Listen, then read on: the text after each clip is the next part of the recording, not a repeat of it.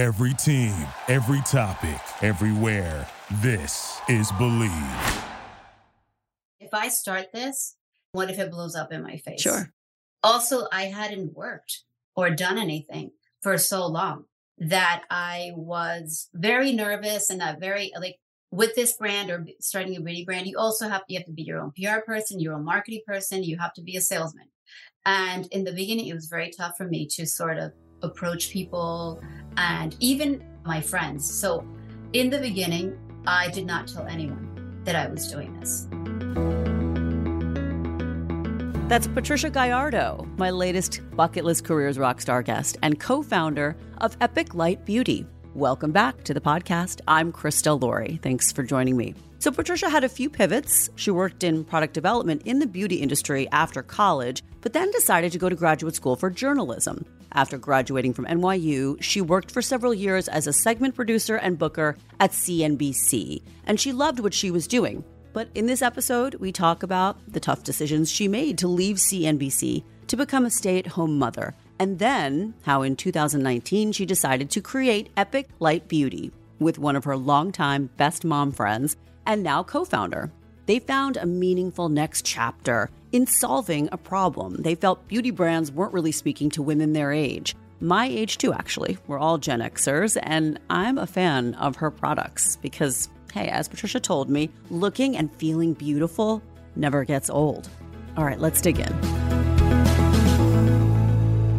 Welcome, Patricia. I'm so glad we pulled this together to get you on the podcast. Thank you, Krista. Nice to be here. Well, you know, I appreciate your time. You've been super busy lately. I recently saw that you guys had your beauty products featured in gift bags for Oscar nominees. I mean, for an indie brand that just launched last year, that's a testimony to where you are already at this point it has been rather, I guess, daunting. Like in such a short span, everything that we've accomplished. Like even this past week, we were featured in Allure magazine. So it's nice to see the rewards yeah, you're starting to get the press attention. And we yeah. want to dig into, of course, what the brand offers for Gen Xers. I've actually fallen in love with the sample you gave me of that never settle blush for my cheeks. And I will say to my listeners, I'm not just saying this, that it does not settle into those little lines and creases on your face. So it is really doing something different. We're going to get into all that and unpack what is singular about Epic Light Beauty. But first, as you know, on this podcast, we like to dig into transitions of your career narrative and the pivots and the mindset behind it. So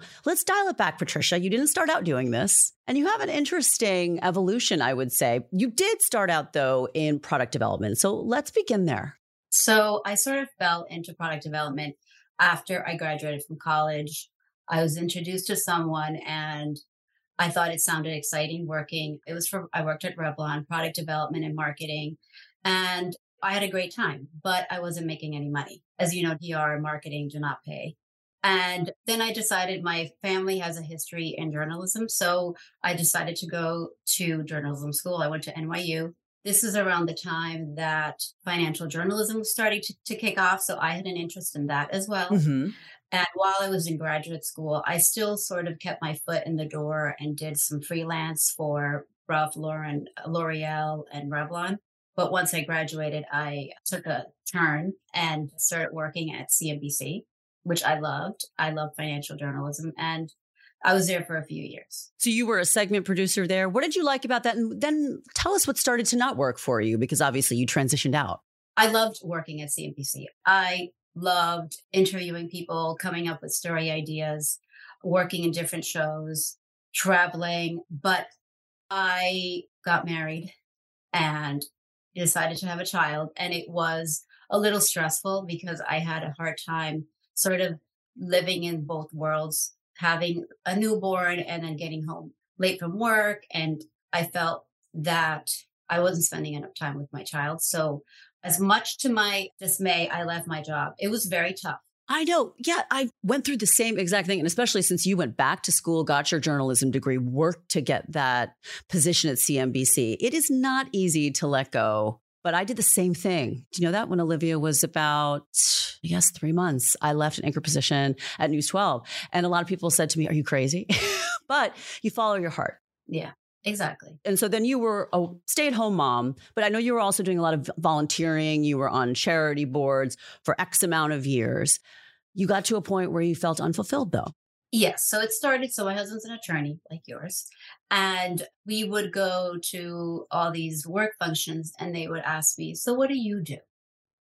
and that once I said, Oh, I'm a stay at home mom, it was like I didn't exist. So they just sort of moved on to the next person. It's hard. So that irritated me. Mm-hmm. As my kids got older, I doing charity boards and all that. It was fun, interesting, rewarding, but I felt that I wasn't doing something for myself. And as the 5 approached, I sort of said, what is something that I want to do for myself? And I had always said, I want to start a makeup brand. Even when I was in my 30s, I already had a product in mind. Oh, you did? What was that product? I did. I love lip gloss. I am an avid collector of lip gloss. I maybe have like 300 lip glosses. and I always said, I want to have a lip gloss where it also is like a hand cream because some lip glosses that I love come in a little pot and then you get your fingers dirty and like I could just use it if it's a hand cream, use it as a hand cream. Right. So that was an idea I had. And then as I got older, I realized that there really isn't a market for women my age. It's either for younger or they always show like an older, much older, frumpy looking woman. That is so true. You know, in my 40s, and I was, and now in my 50, I'm 50, I don't consider myself to be frumpy. And I don't, I, I don't consider myself to be a 25 year old either. So there really isn't much representation of women our age in the beauty industry. Totally agree. So you saw a white space. I saw there's a white space. And it's interesting. So if you look, do a search for stock images of 40 year old models, you will get women in their 70s. Really? There's no such thing as women in their 40s, like in this for like Getty images. It's very rare that you find a model in their 40s. Yeah, I can understand why that would strike a chord. Yeah.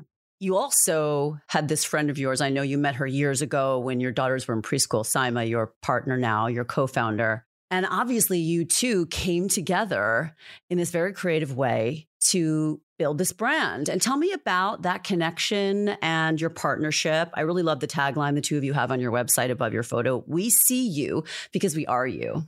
That speaks to me. And I am also your age, by the way, not afraid to say it. So, talk to me about that partnership and the origins of Epic Light Beauty.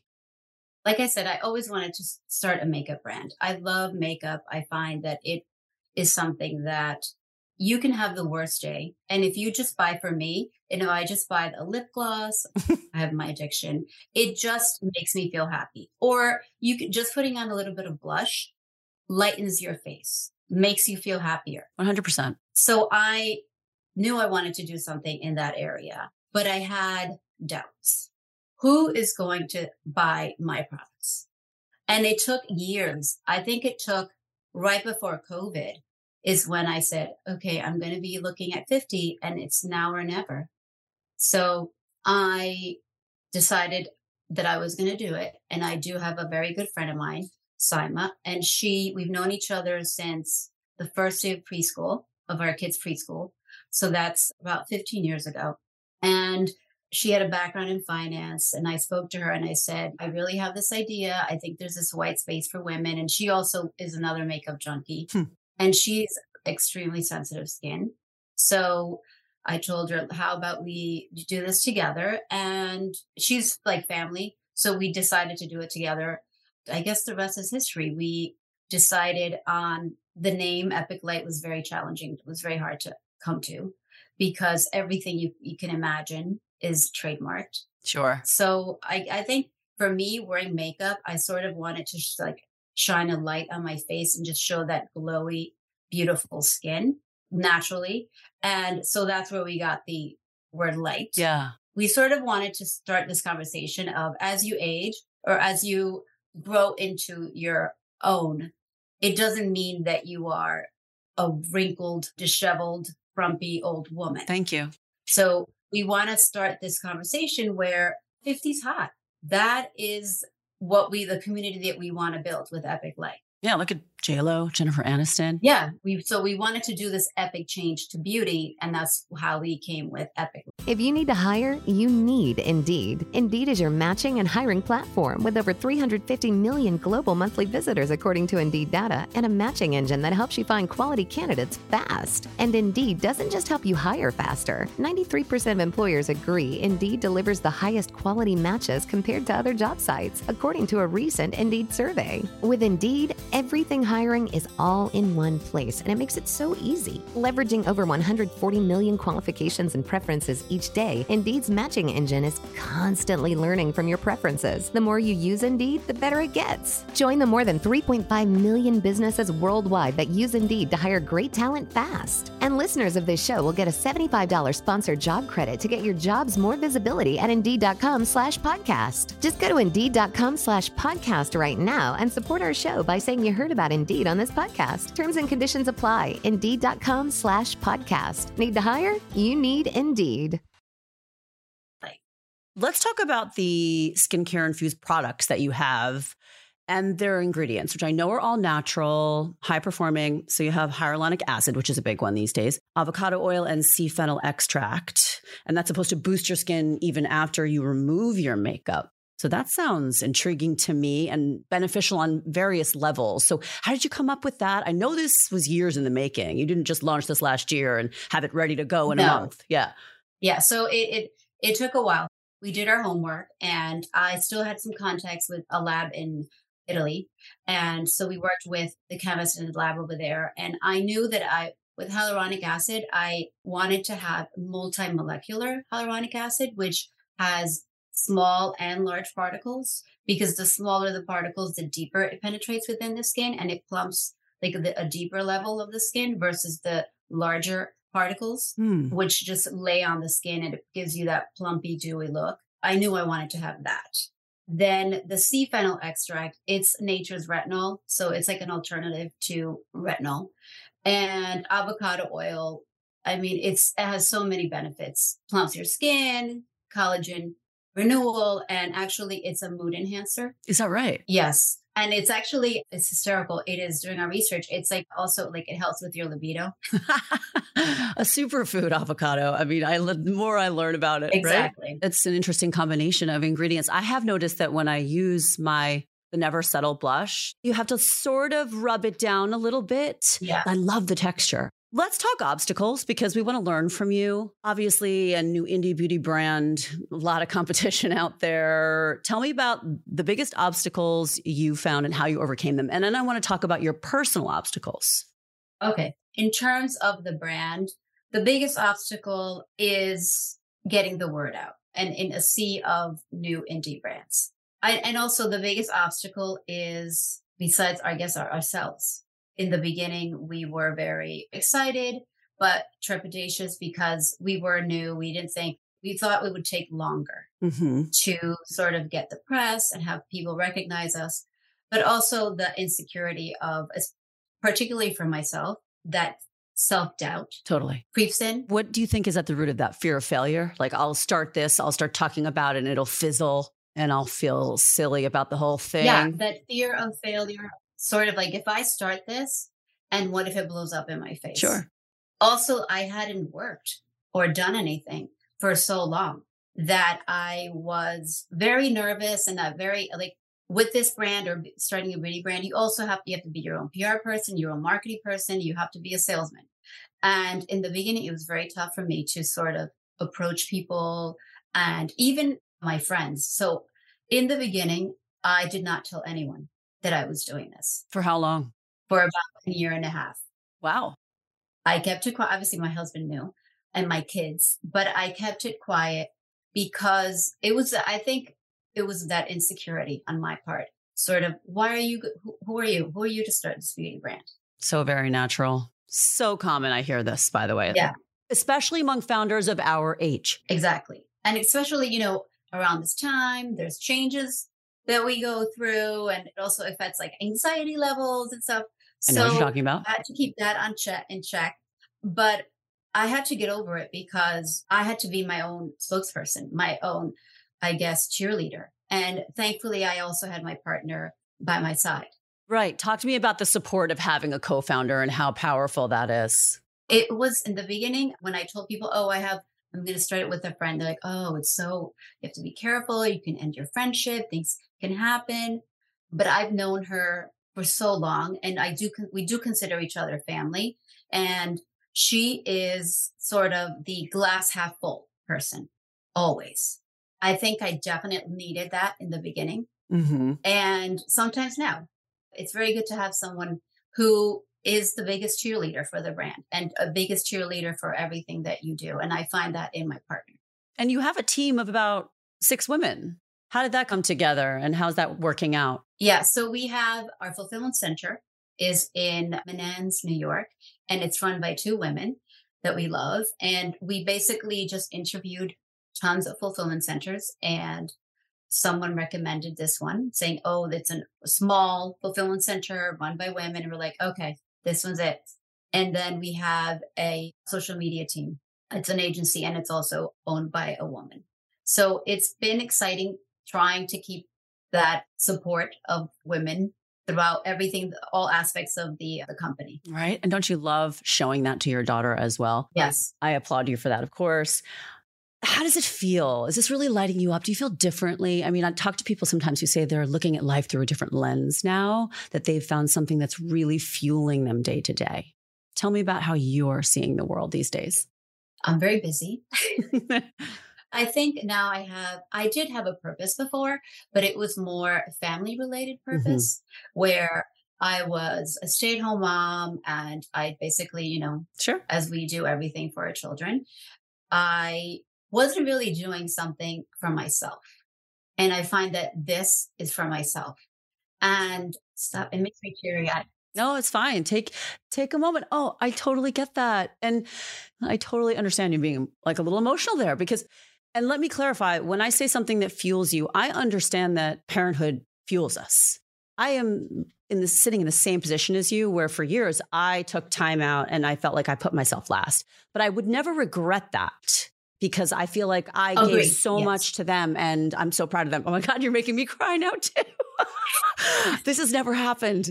Oh my gosh, after 100 episodes, someone got me to also oh get a I'm little emotional because we are so conflicted sometimes as mothers who are also ambitious. So I know that you've been fueled by all that you've given your family, but in terms of professional purpose, and we can even start to shift gears towards takeaways to our listeners now. What do you think is most valuable in getting to this point where you feel that you're making a mark, you're leaving uh, like the legacy you want to, and you're doing something for yourself professionally that's really clicking?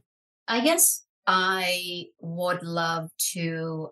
I always had this motto my whole life. So I, I'm, I'm an only child. I grew up in New York City, and I would always say, if someone else can do it, I can do it too. Why can't I do it if they mm-hmm. can?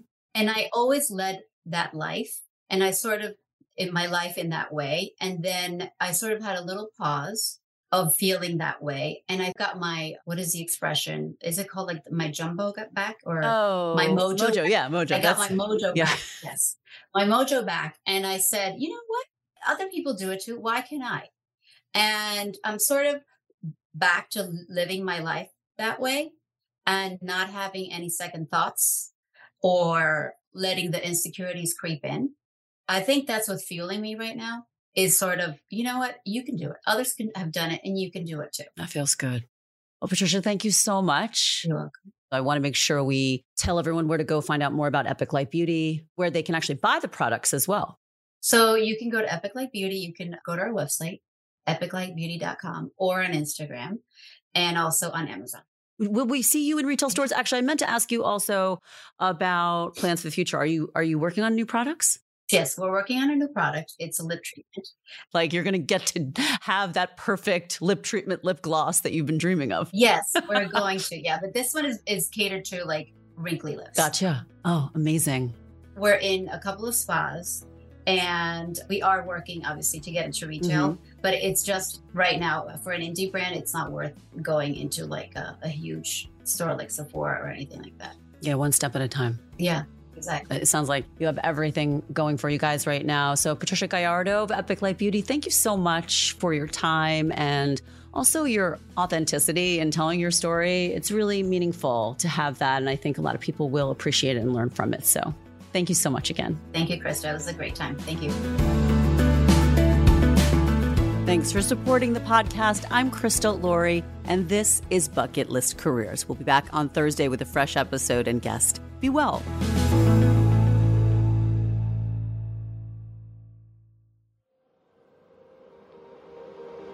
An ironic media production. Visit us at ironickmedia.com.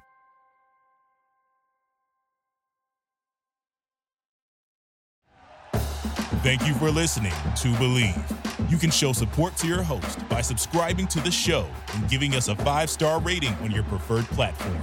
Check us out at Bleav.com and search for B L E A V on YouTube.